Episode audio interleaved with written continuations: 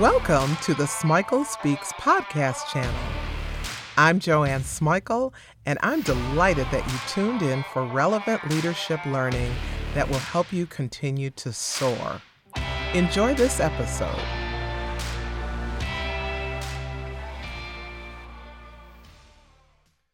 Networking is vital for career success. If you've been listening to my podcasts and watching my YouTube channel, you know that I think that networking and building a brand are critical. It's just vital. It's important for success in life. You have to know how to use yourself to advance your personal brand. And one of the most important ways to do that is by thinking about how you network. Getting connected is an important element of learning to lead more effectively. It's how you get information, it's how you get resources, and of course, it's how you get access to people. Remember, making connections, expanding your network, it starts with you. Do not, do not, do not wait for other people to open doors. Start turning handles yourself. So let's just spend a little time reviewing potential styles or approaches to networking. The first style is the influencing style. And I'm starting with this style because it is so effective. This is the person who wants to connect with other people and who does it with enthusiasm. These are people who are influencers who can invigorate others. They're naturally motivated to interact with people. These are the networkers who are themselves very accessible and very open to others. The second style is what I like to call the steady style. This is the person who creates networks in a very systematic way. They approach networking with a deliberate, planned manner. What I like about this particular approach is that these folks manage their networks with clear intentionality. They think deeply and thoroughly about who they want to know and what they can contribute to the relationship. This is a style that I really would like to start drawing from because it's so purposeful. My style is just to have fun meeting people and meet more people and have more fun. The third style is the cautious style. These are the people who test the depth of water with their toe. They may not be eager to network. In fact, they're usually not eager to network, but they're going to do it anyway. Their caution is sometimes rooted in the need to get things right, to be viewed as maximally confident, or their caution may be rooted in a little bit of fear. They enter networking situations with a little skepticism and definitely with a lot of care. The fourth style is the dominant style. These are people who exude confidence, often a little too much confidence. They command the room and they make the rounds. They can be viewed as assertive or even aggressive, depending on your perspective.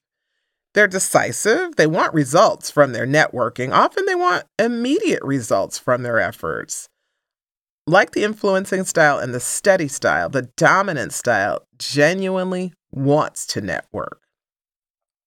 Now, here's my opinion I think that the key to really successful networking is you have to want to do it. You can't do it simply out of necessity. Whatever your natural style, think about drawing from the other styles to enhance your ability to build some connections in both your personal and your professional life. Start paying attention, start observing people in social settings. Who's doing an effective job of connecting with others? What can you learn from them? Start using what you learn to enhance your natural style. You got to remain true to yourself. I'm saying that you can enhance your style by learning from others. There are three things I want you to remember, no matter which style comes most naturally to you. First, plan your approach. Don't be misled by thinking that you can walk into a room and just pass out your business card. That's the most ineffective way to network. Think through what you want to accomplish, who you want to meet, and why. This is how you'll move from conversation to conversation, how you'll invite others into the conversation. Second, I want you to enter every networking situation with a positive attitude. If you've got fear or dread, work consciously to put that aside.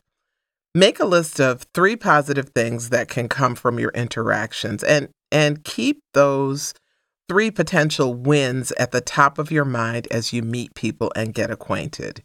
This is something I have to do myself. I am a pretty naturally effusive person, but actual formal networking events make me say, Ugh.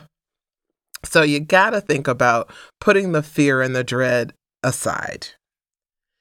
The third one is be curious. This is what gets me through networking events.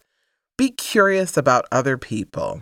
In every conversation, be genuinely curious about that person, their interests, want to learn about them, want to learn about their world, and the possible interactions or interconnections or intersections between your world and theirs. Whatever your style, whatever approach to networking you take, it can be refined. Use the tips in this podcast to refine your approach to networking and building connections. Thanks for listening to this podcast. I hope you got tools that you'll actually use and share. Subscribe if you haven't already. I add new and relevant leadership learning all of the time. If you haven't visited the Smikle Speaks YouTube channel, check it out. There's all sorts of new content. All of this is virtual leadership learning that will help you soar